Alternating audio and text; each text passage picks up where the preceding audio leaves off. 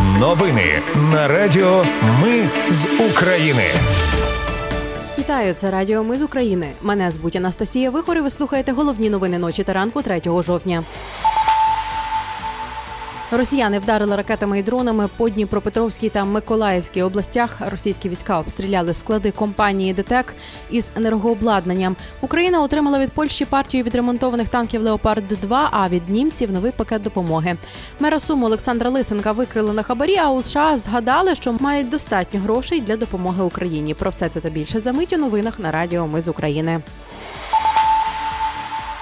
Вночі над Дніпропетровською областю сили оборони збили 13 дронів і одну ракету. Про це повідомив голова обласної військової адміністрації Сергій Лисак. У Дніпрі через уламки загорілось приватне підприємство, гараж та авто. У Плавлограді уламки безпілотників впали на територію промислового підприємства. Туди ж сталося і влучання. Пожежу вже згасили, але є руйнування виробничих об'єктів. На Миколаївщині за ніч оборонці неба збили 16 ударних безпілотників типу шахід. Ще один дрон збили бійці підрозділи військово-морських сил у небі над Одещиною. Загалом командування повітряних сил підтвердило знищення 29 ударних дронів та однієї ракети «Іскандер-К». Не вдалося збити тільки два шахіди. Вони влучили на територію промислового підприємства в Павлограді. Російські війська вчора обстріляли склади компанії ДТЕК із енергообладнанням. Його закупили для відновлювальних робіт на зиму. Там сталася пожежа, пошкоджені кабелі, трансформатори, роз'єднувачі та інше обладнання. Поранених на щастя немає.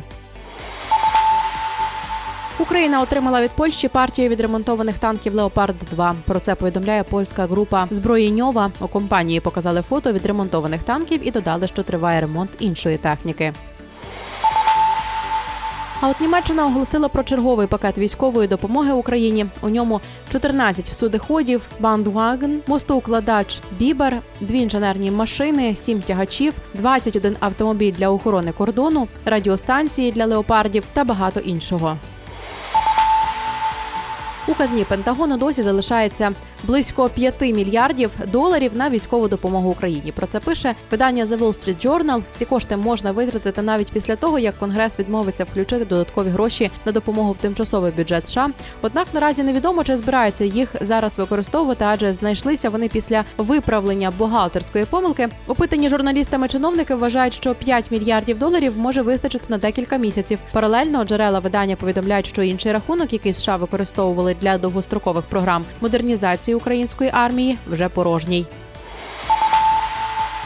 Нацагентство з питань запобігання корупції виключило угорський ОТП банк із списку міжнародних спонсорів війни. Після переговорів сторін банк взяв на себе зобов'язання, які стосуються подальшої діяльності на ринку Росії. Нагадаю, через внесення банку до цього переліку Угорщина блокувала транш на 500 мільйонів євро із Європейського фонду миру для військової допомоги Україні. Коли НАЗК призупинив статус міжнародного спонсора війни для ОТП банк, то МЗС Угорщини назвали це недостатньою поступкою.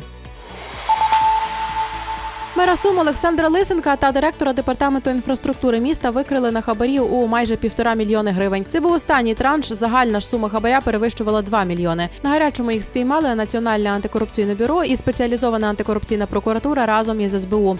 Джерела Бабеля в СБУ повідомили, що посадовці обкладали даниною компанію, яка займалась вивезенням сміття і погрожувала перешкоджати введенні бізнесу, якщо вона не заплатить. Ну і на завершення ветеринарний, санітарний та фітосанітарний контроль зерна, що прямує в порт Клайпеди, це в Литві, перенесли з українсько-польського кордону до цього ж порту. Це пришвидшить транзит території Польщі. У вересні Україна та Євросоюз домовились перенести контроль якості зерна з польського кордону до країн, куди це зерно прямує. Таким чином є ймовірність, що українське зерно не буде осідати на польських ринках, як цього і вимагає країна. Це були новини на Радіо Ми з України. Мене звуть Анастасія Вихор. Наші новини про те, що дійсно відбувається в Україні. Ми не робимо новини, зважаючи на чиїсь політичні чи бізнес-інтереси. У нас тільки реальні факти. Якщо на вашу думку, те, що ми робимо, важливо, підтримайте нас. Заходьте на сайт Ми з України.ком та тисніть кнопку Підтримати. Почуємось. Радіо Ми з України перемагаємо разом.